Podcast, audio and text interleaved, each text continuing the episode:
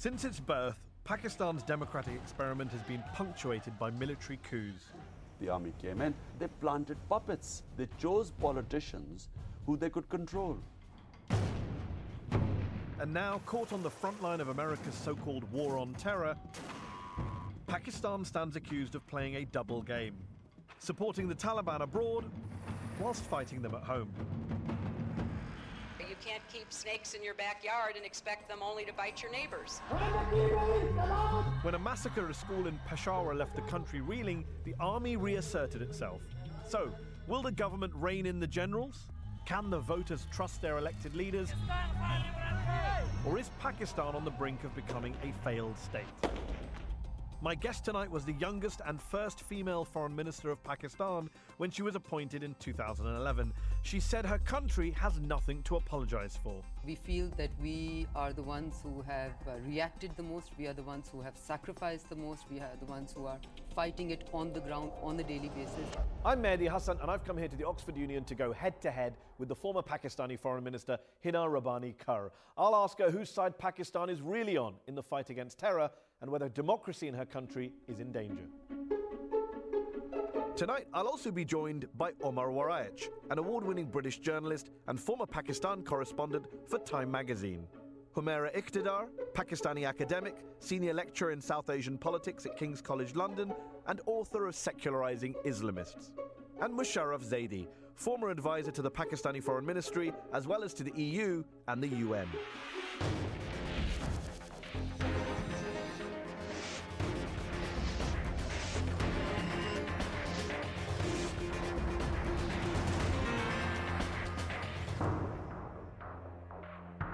Ladies and gentlemen, please put your hands together for Hina Rabbani Khar. Hina Rabbani Khar was first elected to the Pakistan Parliament at 25. She was Minister of State for Finance and Economic Affairs for seven years under two successive governments and was Foreign Minister between 2011 and 2013. Uh, Hina Rabbani Khar, Pakistan, which was founded as a democracy 68 mm-hmm. years ago, has been under military rule, military dictatorship for 33 yeah. of those 68 years. Today, the country is run by a democratic government. Uh, but isn't it true that the military are still running the shots behind the scenes? Uh, Mehdi, it is absolutely true that in the case of Pakistan, unlike any other democratic dispensation, the military has much larger role than typically the constitution of Pakistan would permit. And interestingly, I don't know if you know this or not, but a civilian made constitution without any amendments has only been applicable in Pakistan for four years since 2010 and now, and before that, between two years from 56 to 58. What did you do as foreign minister to push back against the military? Did you ever get generals ringing you up, telling you what line to take on this or that policy before you went on a foreign trip? No, I think I was fiercely independent for anyone to call me to tell me which line to take. Uh, but clearly, on issues which I thought they were relevant stakeholders, I would always consult, I would love to engage, I would negotiate on issues where I felt they were not relevant stakeholders, for instance, trade with India, I don't think military was relevant. It's not none of their business. Um, when Osama bin Laden was killed in Pakistan in 2011, you were the de facto foreign minister, uh, but the US administration didn't call you first didn't call President Zardari mm-hmm. first. The first call they made was to the head of the Pakistani army, General Kayani, at the time. The US government knows who's running the show in Pakistan and they make their phone calls accordingly. The US government has had a long history of immense fascination with the military of Pakistan. The US government. Because they're running the show? Well, they, because they prop them up. Because Ziaul Haq when he came in, Pakistan got the best possible military and civilian assistance ever possible.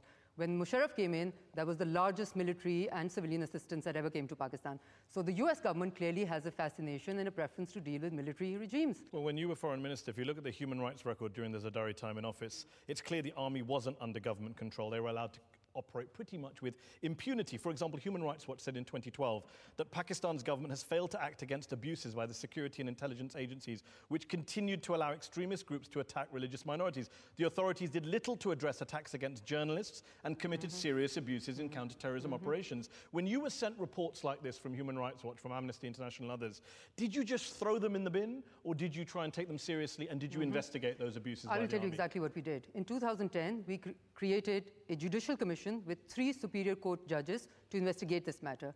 In 2011, we re established a second commission to investigate this matter, which resulted in the fact that today, from 2,800 missing persons which were reported to the second commission. We have 1,500 cases which have already been resolved. This was done by civilian government. I will tell you another thing. What was also So done. how many- no, how many on, on this one, how I many really commanding to- officers were you see, prosecuted? you're very interested in finding out what was Yes, the so how many were prosecuted? So let me let me just tell you, uh, how many were prosecuted after Abu Ghraib and after Guantanamo Bay? It's very difficult in most societies to be able to prosecute people who are supposed to be protecting the country. So the, the, the lines are very thin. There's a lot of grey Okay, area over So here. explain to our audience who are watching at home around the world here in the Oxford Union, can we still call it a democracy? We absolutely can call it a democracy because it is a democracy which is finding its roots and it's a democracy which is finding its ground. Its ground. Okay, well, let's go to our panel of experts who are listening here in the Oxford Union. Uh, Omar Waraich, you served as Time Magazine's Pakistan correspondent for six years. Uh, in your view, uh, how democratic would you call Pakistan today, and, and how influential today do you think the military still is?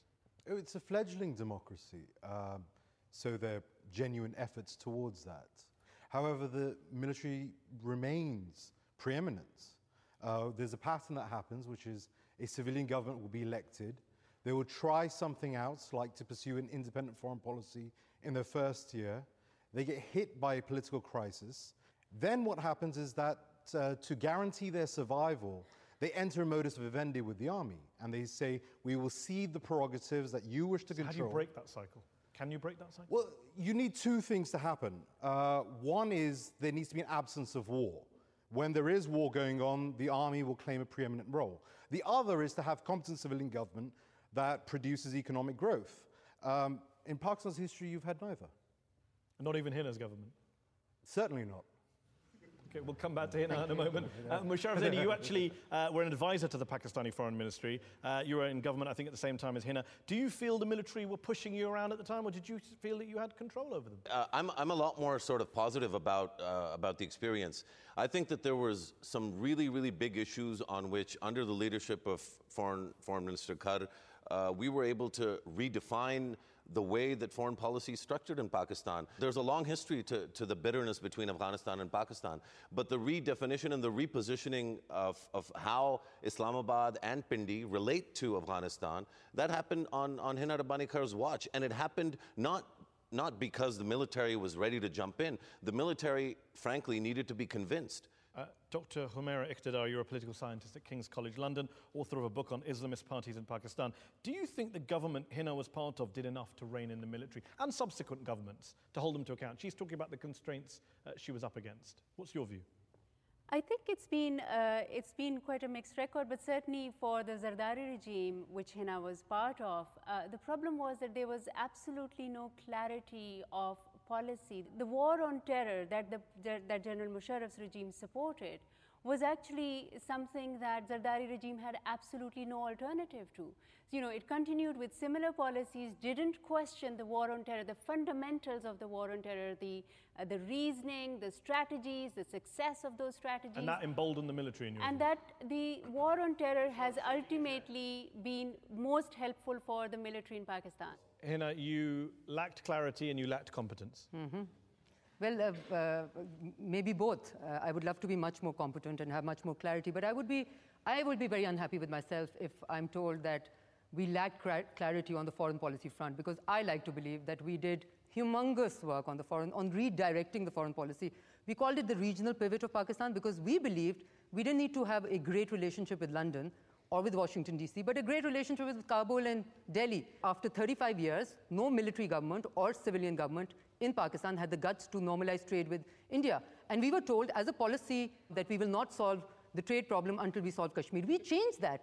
Do not underestimate the importance of the, that. Our effigies were burned, for heaven's sake. The bar is not that high on effigy burning in No, Pakistan, no, no. to be fair. That might be, that, that might be, that might be correct. Just to deal with, Humaira mentioned the so-called war on terror. Um, following last year's pretty horrific attack on the school in Peshawar in which the Pakistani Taliban, the TTP, killed 132 children, the Prime Minister Nawaz Sharif said that Pakistan would no longer differentiate between good Taliban, i.e. those who fight for Pakistan's interests abroad, and bad Taliban, those attacking Pakistan at home. Um, isn't that basically an admission that that's what had been happening in the past, including during your time in office, that you guys backed the Well- bad Taliban as well as the so-called good Taliban? I think Prime Minister Nawaz Sharif was slumbering away for the last five years before he came into power, because clearly that is the distinctive feature of the policy that we were trying to run. And it is something which was recognized within the military quarters also. And I have to give the military credit for being able to change that policy because it was way deep in their veins. It was considered to be anyone who believed otherwise was a traitor to Pakistan. And we were able to change it. And please say what you may about President Zardari, but do give him credit for the regional pivot and for the fact that the PPP came with a complete regional focus. Was Hillary Clinton, the US Secretary of State, your counterpart at the time, was she slumbering as well in 2011 when she told you to your face yes. that she had evidence that there had been, quote, communication between the Haqqani network, that brutal uh, uh, fighting group in Afghanistan, and elements within the Pakistan government prior to the attack by the Haqqani network on the US Embassy and NATO headquarters in Kabul in September of 2011? How many times, as foreign minister, did you have to listen to allies of yours basically accuse you to your face that you're a state sponsor of terrorism? Well, much too many times. Uh, I, I had to listen to that and more did you than- tell them they were all slumbering? No, I did not tell them they were all slumbering. There were certain things which were which which had True? which which had uh, waves of truth in them. Waves of truth. Yeah, which, which were partially which were partially uh, relics of the past, I believe, which were superimposing on what the present was. Okay, I will tell you one thing: Pakistan did not have the ability, Mehdi, to be able to take on every terror network within the region all at the same time. No, I think no one's asking you to get to fight all of them, but you didn't have to sponsor and fund them as well. And, and to as far as sponsoring and funding them was concerned, clearly that I would like to believe that under our watch, that was not the policy direction at all. So when the chairman of the Joint US Chiefs of Staff, Admiral Mike Mullen, told the Senate in September 2011 that extremist organizations serving as proxies of the government of Pakistan are attacking Afghan troops and civilians and US soldiers, the Haqqani network is a veritable arm of the ISI. Mm-hmm. Was he slumbering too? No, he was misguided, okay? Because I believe, and I think history will prove us to be correct, that Pakistan was scapegoated fantastically for all the ills and the wrongs of the war in Afghanistan. Um, on drone strikes, Yeah. what is your view of US drone strikes on Pakistani soil against Pakistani militants and Pakistani civilians? Are you a supporter? We said that drone, drone strikes are counterproductive. What does counterproductive mean? It means that they are actually fueling extremism and assisting people to attract more people towards extremism.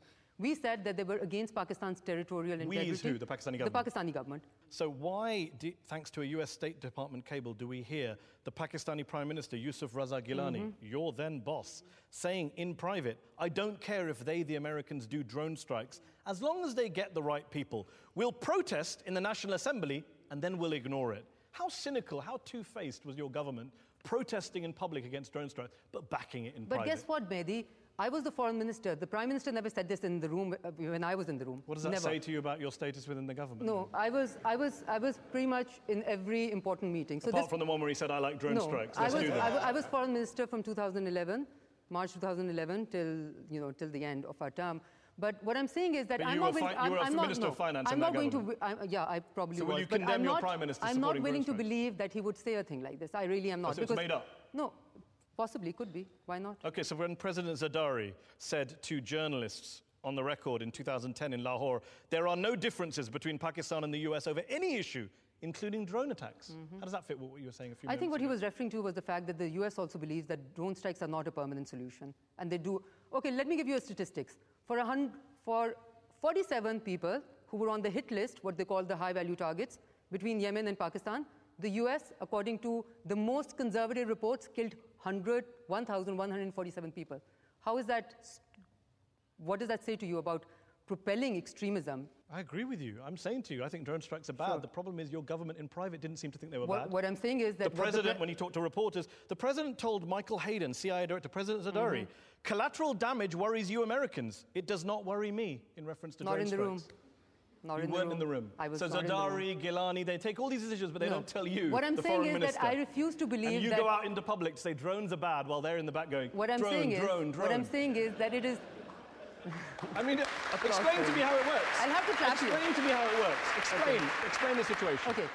What I'm saying is that it is not uh, possible for me to believe that things change so much uh, because of my presence in the room or not. So what I'm saying is that some of these things could have been misrepresented or misreported. Uh, Humaira, misrepresented, misreported. What is your view on the relationship between the Pakistani government and drone strikes? I think if we take away the question of misrepresentation, we're still left with the fact that in actual fact, drones intensified. Uh, during Musharraf's regime, uh, we have way fewer drones than during the, uh, during the Zardari regime. President Bush and President Obama had a very difficult, different perspective on drones. And President Zardari's time, President Obama happened to be the president. That's right. But and at the President same time, Musharraf's time, President Bush happened to be the president who believed in maybe troops on the ground, uh, putting but his President people... Zardari, your president couldn't say, no thanks, we don't want these drones. You know, we have, a, we have a parliamentary resolution which was probably unprecedented in the history of Pakistan, which clearly stipulated that no one in Pakistan, no one in Pakistan is authorized to give any acquiescence to drone strikes until and unless the parliament ratifies and it. yet, leaked documents from the CIA in 2013 showed that the ISI was helping the CIA pick targets for drone strikes in Pakistan. This is, this is, this is pre the parliamentary pre resolution parliamentary. and pre uh, Okay, let's government. go to uh, Musharraf Zaidi.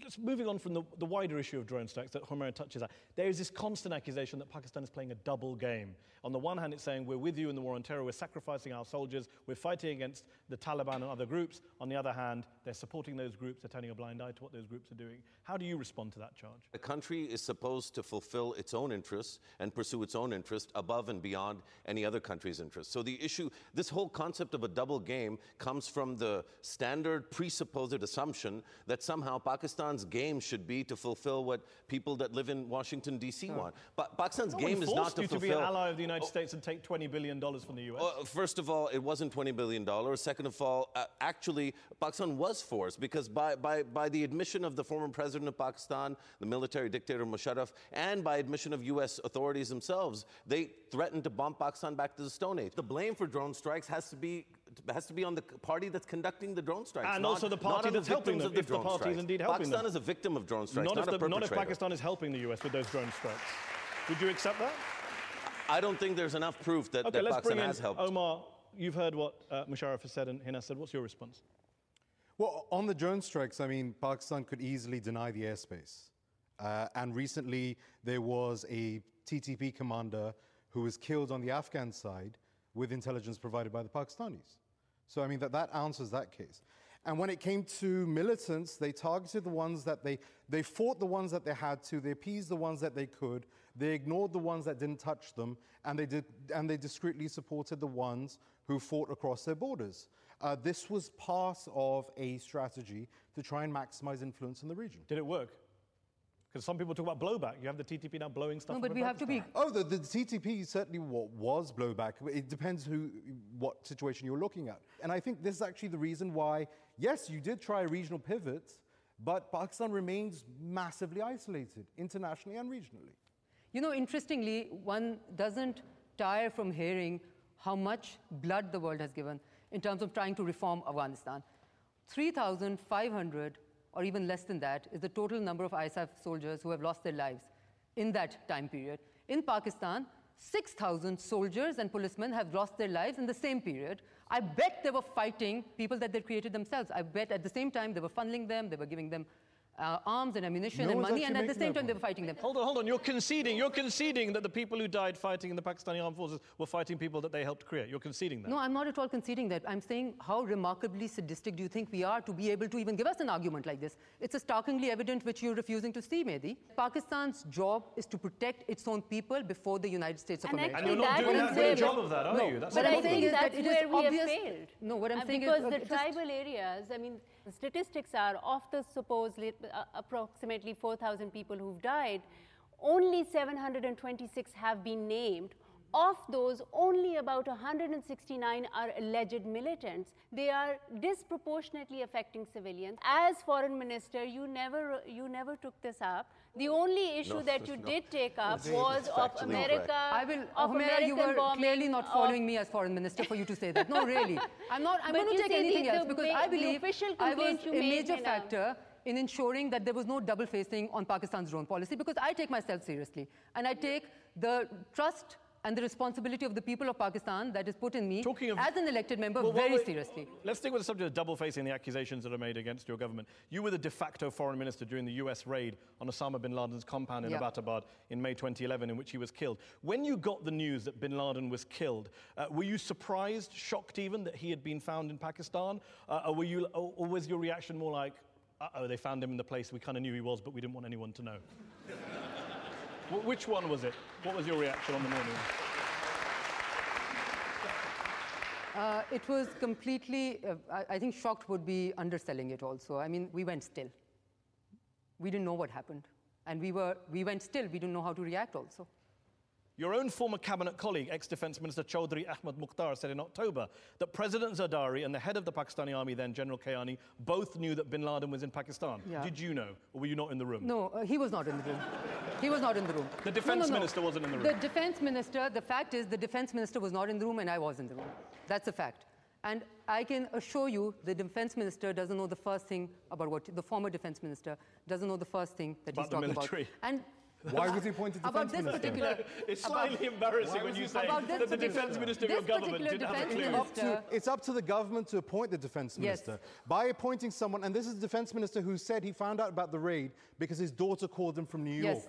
Omar? That's how he Omar, found out. let me, let me, Okay, let me deal, so deal with, this deal with, no, no, government hold on, let, us I- deal with the to full appoint this person as, and then argue that they were in control of policy want to- Fine, you and they didn't give the army any room is just risible. Can, can I just respond Okay, to that? please do, briefly, and then deal I with- completely agree with you on this one. The defense minister in Pakistan is the most ineffective minister who knows nothing about the defense or the foreign policy of Pakistan. That is a fact. That is I'm my not going next to deny guest that. on this show. Please go get it.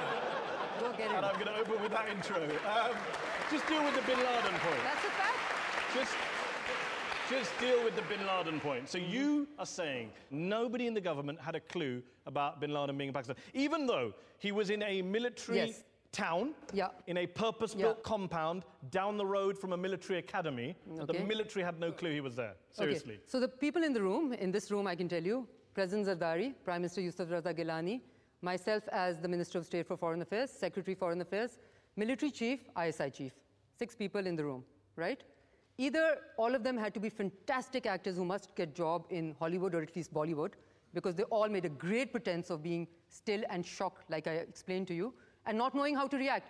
If we knew how to react, would we give a silly statement like we did? Because we didn't know how to react. We gave a silly statement out, which we had to almost retract the next day. So when US Defense Secretary Leon Panetta told Congress at the time in May 2011 that Pakistan was either involved or incompetent in terms of bin Laden's whereabouts, I'm guessing you're going to go with incompetent. Guilty for being incompetent. Yeah. Okay. So, and when Cyril Almeida, the Pakistani journalist, said in a piece at the time, if we didn't know bin Laden was in Abbottabad, we are a failed state. If we did know, we are a rogue state. If uh, the United States of America could not find where Osama bin Laden is, does that make it a rogue state or a failed state? I think we rush too quickly to call Pakistan and the likes of Pakistan a failed state. to be fair- Pakistan has suffered because of regional if bin. Laden was living down the road from the Pentagon, I think we would judge the United States. No, you may, you might as well. What the fact of the matter is that there was a lot of intelligence agencies which were around. Yeah.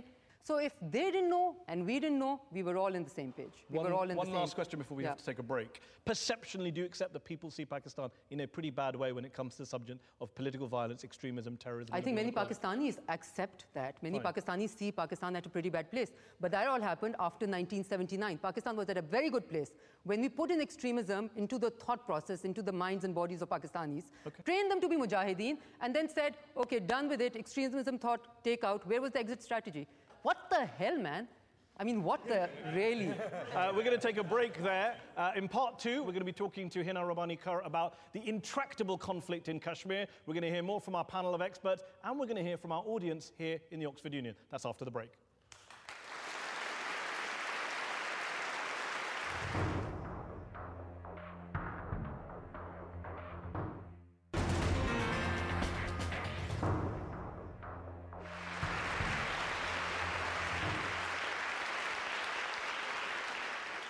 Welcome back to Head to Head on Al Jazeera. We've been talking about Pakistan with the country's former foreign minister, Hina Rabbani Khar, who's here with me in the Oxford Union. We've been talking about drone strikes, the role of the military, the raid on bin Laden. Uh, let's talk about Kashmir. Uh, the former president of Pakistan, General Musharraf, once said that Kashmir runs in our blood and we will never budge an inch on it. Recently, General Raheel Sharif, the head of the Pakistani army, has called Kashmir Pakistan's jugular vein. Hasn't this obsession with Kashmir and this kind of hyperbolic rhetoric done more harm than good to Pakistan over the past seven decades, especially in recent years? Okay, um, uh, Mehdi, I don't think you can underestimate or take away the importance of Kashmir or portray it as a figment of Pakistan's imagination on crazy Pakistanis going crazy over Kashmir. Okay? We have Resolution 47 of the Security Council of the UN to prove, on a request of the Indian government who went to the Security Council, the Security Council asked for a certain number of things to be done, which included the holding of a free plebiscite, Yeah. which would determine 1940s. which would determine yes it was in 1948 to be precise and then there was another resolution in 1950 and then there was another one and this has been a constant theme right Would you agree that the military's role in uh, Kashmir policy, uh, especially in terms of backing Mm-hmm. various insurgent groups, Mm. has been a very violent insurgency, killed tens of thousands of people since ni- the late 1980s. Do you think that has been a, a way for the military to uh, control foreign and defense policy in Pakistan, subvert it even, have a bloated budget beyond what really it should have? pretty much uh, a lot of academic work and academic work even by Indians proves that the Kashmir insurgency in some ways was instigated by the government of India more than by Pakistan, that they made it happen. Okay, but deal with my specific point about the Pakistan military since, over the last 25 years. The, the Pakistan used- military obviously will have a very different view on any issue which has to do with territory than a politician, right? Because we would try and find a non-military way to deal with the situation. And that's why th- within the constitution, the military has a certain role and the parliament has a certain role and the uh, executive has a certain But role. even non-militarily, there's certain provocative things you can do. Uh, when you went to India yourself in 2011 as foreign minister, you kicked off your visit not by meeting your Indian counterpart or meeting with the elected Indian government, but first by meeting with Kashmiri separatist And groups. what's the harm in that? You don't think Pakistani foreign ministers meeting separatist groups before they meet their counterpart is provocative at all? Absolutely not. You didn't they know- are part of you the. were shocked they, when people were part, upset when you arrived. They're, they're part of the dialogue process. Why is Hafiz Muhammad Saeed, founder of Lashkar-e-Tayyiba, a banned group, Mm-hmm. banned in Pakistan and internationally, leader of the now rebranded Jamaat al-Dawa, he has a $10 million bounty on his head. He's on the UN and the US Mm-hmm. terrorist watch lists, and yet lives a pretty normal, free, Mm. middle-class life in the city of Lahore. He holds public meetings. He goes on TV. How does that work? Uh, well, as far as LET is concerned, believe me, we had zero love lost for them. And Hafiz Saeed, I don't think With respect, anything. what I believe is irrelevant. This man is wandering around a free man, saying some outrageous things, doing press conferences. He's got police protection. Why? I think he's been tried. I don't think the. But he's a free man have- right now in Lahore. Uh, clearly, the courts let him go. Why? We, we- ju- ju- ju- the judiciary in Pakistan is free, and our system is very similar to that of India. So please, when you You have you plenty to, of anti-terror laws that allow you to round up hundreds of people Mm-hmm. all the time. Amnesty says there are several hundred people Mm. uh, detained without charge in Pakistan. Uh, many people would Maybe- say you detain lots of people you don't like, I'm but just this going to guy you don't detain, and they'll draw their own conclusions Listen, from that. I'm just going to say that Hafiz Saeed is not somebody I'm willing to protect in any way on this show or elsewhere. but so when I'm, you were in I, really government, won't. you did not lock him I, up. I, I did absolutely try my absolute level best to make sure Okay. that he was not somebody that the state of Pakistan associated with any which way.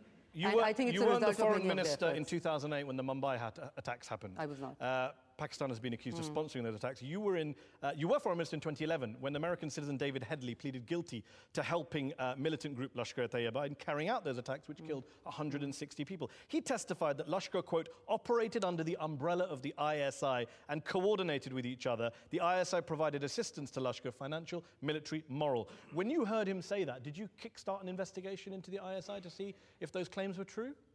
I think we were uh, briefed as to the credibility of those claims, and he was considered to be a double, triple type of an agent, sort of a person. Isn't who that more of a little reason to investigate his Who claims? had, who had very little credibility. You a said you got briefed. That's not an Yeah, investigation. the, the briefing is what They we- told you the briefing fine. is what we asked for. Yeah. And they just said, we didn't do it, and you said, that's As I fine. said, we, I think we directed a change of policy, which is showing its But you results. didn't hold you're not anyone to accepting, account over the You're Mumbai not accepting attacks. that argument. I'm asking, did you hold anyone I'm- to account over the I'm Mumbai saying that we tried to push as much as is possible. I still believe today, I believed at that time that it was in Pakistan's best interest to get a resolution to the Mumbai trial. It was in our best interest.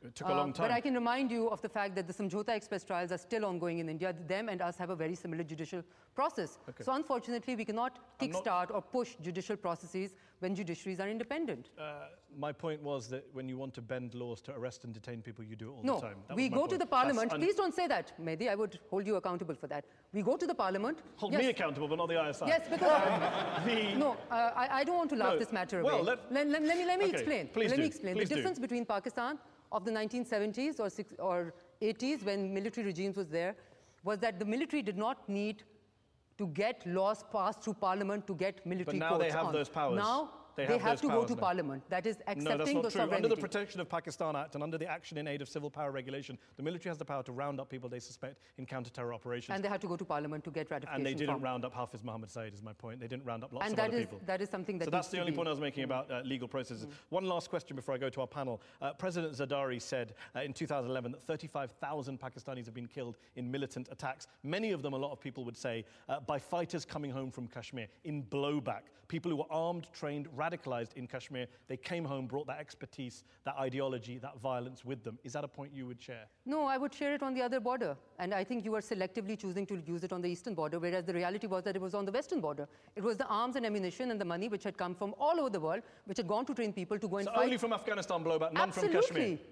Okay, let's From put that Kashmir, to, I have already said that it was our policy to ensure Okay. that there was nobody, no instigation on that Fine. end, because we Let's- were trying to pursue the path of negotiations. Let's put that point uh, to our panel. Uh, Omar Waraich, you served as Time Magazine's Pakistan correspondent for six years. Um, blowback from Kashmir. Do you believe there's been blowback from Kashmir for Pakistan? Oh, there's certainly been groups and militants who have fought in Kashmir and then subsequently fought inside Pakistan. I mean, that's documented. There are people from, J, from JEM, from Huji, from these other groups. Uh, you can find them. They've been on Pakistan's kill list. They've been on Pakistan's most wanted list.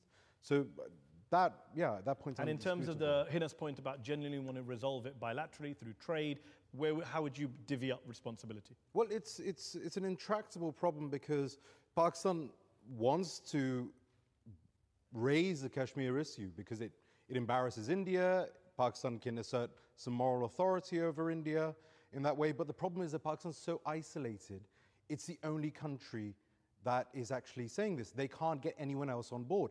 By contrast, the Indians know that this is an inconvenience, a source of embarrassment, but they also know that they're economically strong enough to ignore Pakistan and to make sure that other people ignore Pakistan. Musharraf, uh, Musharraf Zaidi, you were an advisor to the Pakistani Foreign Ministry. Uh, Omar says that Pakistan has been trying to use Kashmir to embarrass India, and yet India's managed to shrug it off. I'm guessing you disagree with that analysis. The problem in Kashmir is, is India, not Pakistan. It's uh, if, if even if we accept the Indian claims over Kashmir, particularly if we accept the Indian claims over Kashmir, then it's an entirely Indian problem to solve. Yes, Pakistan made some very, very poor choices in supporting various militant groups at a certain point in time, especially during the 90s. But other than that blemish, the record that Pakistan has on Kashmir is actually something that, as a Pakistani, I'm proud of. I'm proud of the fact that I belong to a country that stands up for people's rights, particularly when it comes to Kashmir, because that's the one place where nobody else is willing to stand up. Not the British, not the Americans, not the Saudis, not the Iranians, not the Burmese or the Okay, well, Afghans, put- only the Pakistanis. Let me put that point to Dr. Humaira Iqtidar, political scientist at King's College London, author of a book on Islamist parties in Pakistan. Um, do you believe that Pakistan's role uh, in Kashmir has been a wholly positive one on the support of oppressed peoples?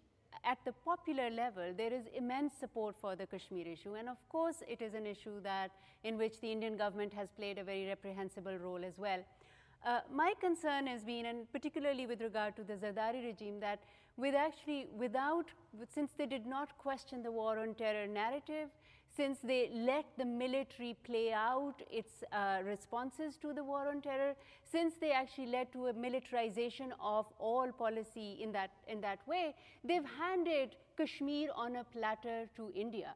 Because now, every time we have a conversation about Kashmir, India says, oh, but your country is a terrorist country. And, you know, you need to actually fix terrorism Before I, before. before I let Hina respond to that, very briefly, do you believe the Pakistani military uh, has no interest in a solution in Kashmir because as long as it's going on, it gets resources, it gets status, it gets to control policy? Do you share that? I think that? the Pakistani army is actually in a slightly complicated situation with that because, on the one hand, they've motivated generations of soldiers with the whole question of Kashmir and independence for Kashmir, etc. And at the same time, we see that the people of Kashmir are not necessarily now looking to join with Pakistan anymore. Well, yeah, let me, let me put that specific point. The problem is Kashmiris aren't exactly massive fans of your Yeah. country. Uh, a poll in 2010 found that only 50% of Pakistan-administered Kashmir, mm. Pakistan-administered mm-hmm. Kashmir, want to be part of mm. Pakistan. Mm. Only 2% of the people in Indian-administered Kashmir I would want be to be part happy. of Pakistan. I would be very happy if the Kashmiri people get the choice to choose between India, Pakistan, or an independent state. So you wanna- they you would have an independence question? I would be very happy if they choose an independent state or to go with India. I And just did- feel was that they policy are under your government? Just to clarify, was that policy That is absolutely the policy. That have is three absolutely questions. India, Pakistan, independence. Exactly. Just before I go to the audience, just clarify for me, Yeah. explain to me, is the current position of the Pakistani government to have a referendum in Kashmir with three questions on the, on the ballot paper? What I'm saying is Pakistan is committed to the Kashmiri people getting the right to choose. Between India, Pakistan and that, independence. that, that is That is what the policy of the US, government. We are completely committed to the uh, United Nations Security Council Which doesn't have a third resolution. question. That's what I'm wondering. It It doesn't have a third India or question. Pakistan. In The India or resolution says Pakistan, India, Pakistan. You've introduced a I- new I- option. I'm, I'm, that's not part of the resolution, but what I'm saying is that As far as the Indi- as far as the Kashmiri people is, are concerned, your view is they there have should the- be that three is questions. absolutely my view. And That was is that your view when you were in office? That was my view when I was Okay, let's go office, to our yeah. audience who've been waiting, waiting very patiently here in the Oxford Union. Um, let's go to the lady just here, third row in the front. Here, yes. Um, your party, PPP, champions democracy but fails to, in substance, um, implement it even within your own party. One Bhutto follows the next. You yourself are from a um, political family. How do you expect there to be meaningful change in the country if the people in charge of that change got there because of who they're related to rather than um, what they've done for the country? Um, I don't think you can singulate Pakistan in that uh, Hillary Clinton will be following President Bill Clinton. There are many, many examples all over the world. To be fair to Hillary I- Clinton, she served as a senator and secretary of state. What did Bilawal Bhutto do before he was put in Uh, charge I'm- of the party? I'm going to... I believe he was a university student at the time.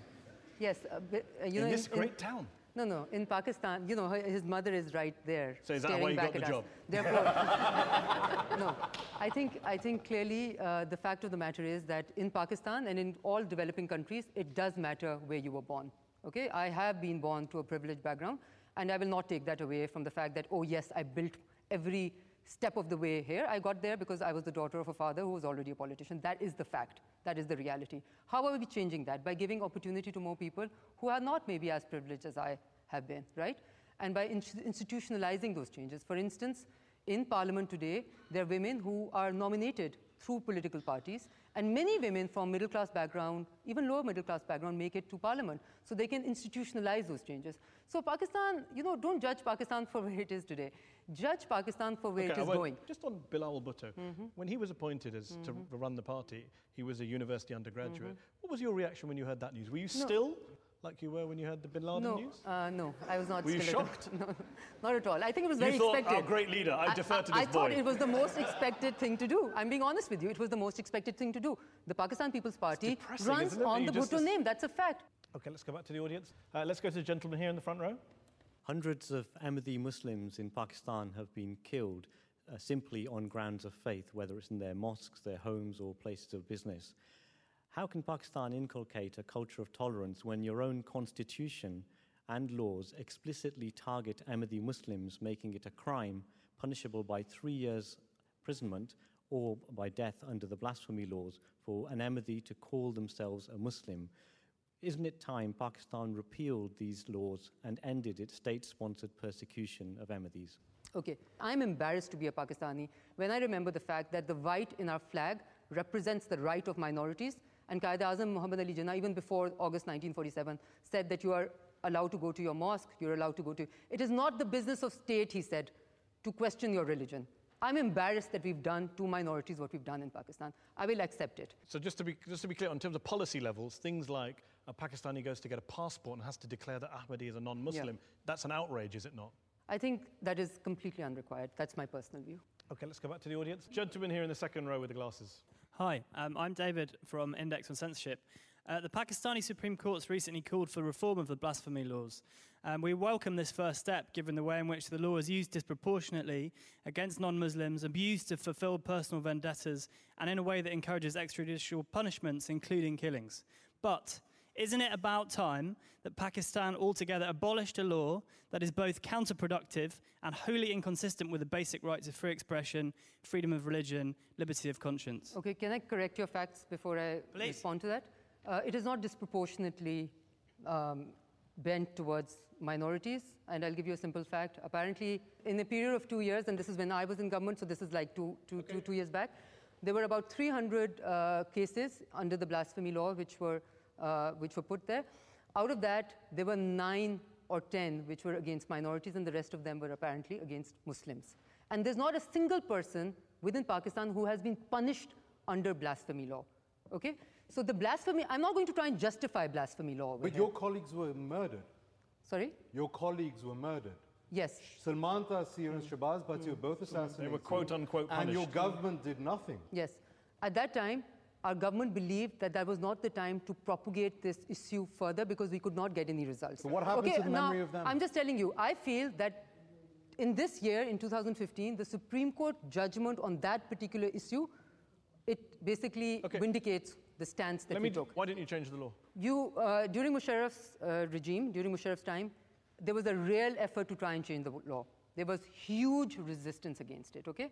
And they tanked. We tanked. right? That's again a reality. Uh, we need to get Pakistan out of this atmosphere of extremist thought and people fighting Will each other, create the circumstances. Is the reason- And I think this will be a natural step Okay, that Pakistan will back- take. I want to go back to the audience, but very yeah. quickly. It, uh, A genuine question. Was it because you feared for your life? A lot of politicians saw what happened to Salman Taseer said, I'm not going I think at that that time it wasn't fearing for your life as, as, Well, as much people, as, High-profile as, people were being killed. as- no, no, I'm talking about the Musharraf I'm time. talking about Salman Taseer. I'm- at that time, people were scared for their lives. People were being killed Including right, left, and center. Everybody was scared for their lives. Okay, I'm going to have to go back to the audience. We need to get some more audience questions back in. Let's go to the gentleman here. I just had a question about Afghanistan. Does Pakistan uh, have any interest in seeing a stably democratic Afghanistan? And do Pakistan's leaders have any vested interest in the continuation of the global war on terror? I think it's a wrong question to ask. I mean, Pakistan is probably the country which is the most affected because of instability, war, and strife in Afghanistan.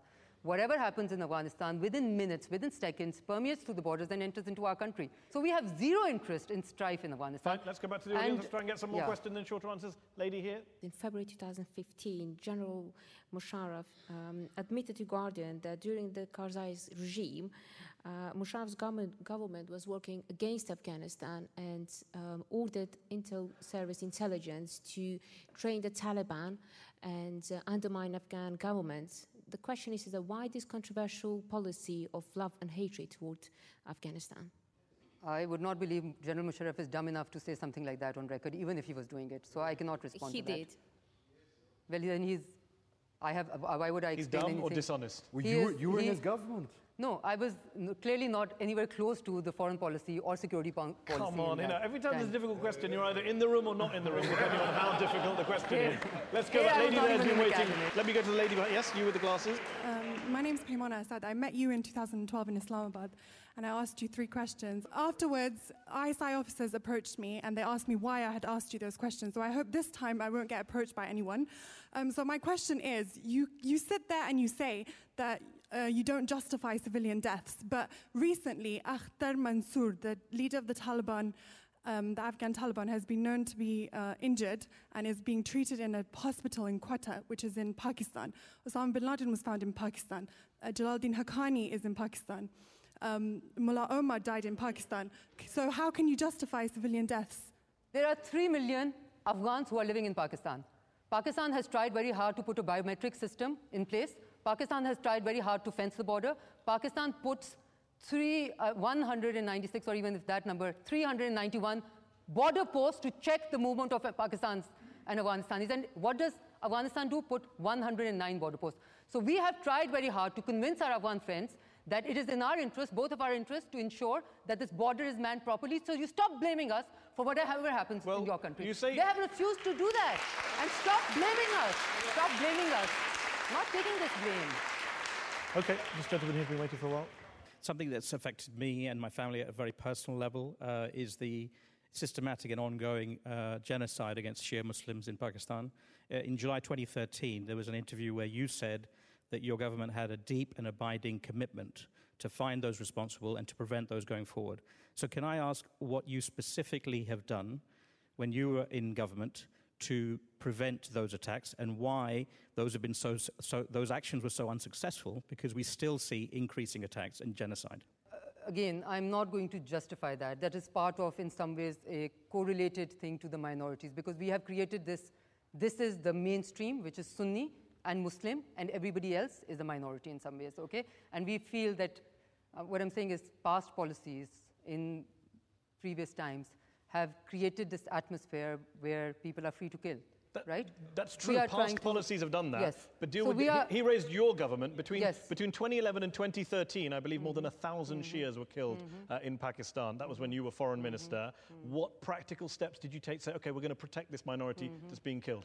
You know, we, were, we, we did try our best to give as much security because that's what you can do. These are bad, root, deep rooted problems which cannot be f- done away with in days or months or even years. You know, I believe what is happening in Pakistan, what started happening in Pakistan 10 years back Hold in on. terms of. You have this No, huge military fighting all sorts of places, but you can't protect your people at home. Well, uh, No, but Isn't that a Mehdi, massive this is- these are, the relentless killing of Shias that, that, that has gone on for a long time in Pakistan has suffered a massive sort of blow repeatedly over the last six months. Uh, m- anti Shia militants and terrorists have been killed in police encounters in Pakistan more than once. So there's, there's no question that there's blowback against those policies. But the point is that these, these issues are going to take a long time to Okay, resolve. you made the not- point. Let's go to the lady there who's waiting there. And yes, at the purple top, you wait for a microphone. So my question is related to the army's interference in the Pakistani governance. It's a very basic thing. When will Pakistan be free from the army's interference in governance and become a credible nation for itself, for its neighbors, and for the rest of the world? When Pakistan has had longer than eight years, as I said, under constitutional rule, uh, Pakistan is on its way to do that. You need to give this country time. I am the first one to accept that Pakistan has suffered greatly because of these constant military takeovers. Our, we, we haven't had a run of constitution which goes even into a decade. We are a very, very young nation. Democratically, we are tiny, we are puny, we are an infant. Give us time. Okay, let's take the question here from this gentleman here. My name is Asghar Baloch and I'm from Balochistan. In a decade, over 14,000 Baloch people have become the victim of enforced disappearance, with journalists, intellectuals, students, bodies being dumped on the roadside. And my question is either we have to believe that your government was complicit in the atrocities, or uh, you have just adopted a silence on Okay. those atrocities. Yeah, in Which is it? 2008, when we come into power, President Zardari announces ceasefire that lasts for six months. So clearly, we are complicit. In 2010, we give the first broad clemency for anyone who wants to come for dialogue. You know, I have no reason to doubt what you're saying, but 16,000 doesn't look like a correct number because the commission which was formed rec- took 1,800 uh, persons, or you know, close to that, and out of that, the wa- unresolved cases which were taken to the commission is 187 Okay, today, let's as go we back stand. to the last question, gentleman here. Yeah, the white shirt. Hi, uh, I'm a Kashmiri Pandit from India. How are you planning to bring peace in Kashmir, uh, considering again that Kashmiris they just don't want to be with India or Pakistan? We just want them to have the right to choose. Get Prime Minister Modi to agree to that. I will get Prime Minister Nawaz Sharif to agree to the same.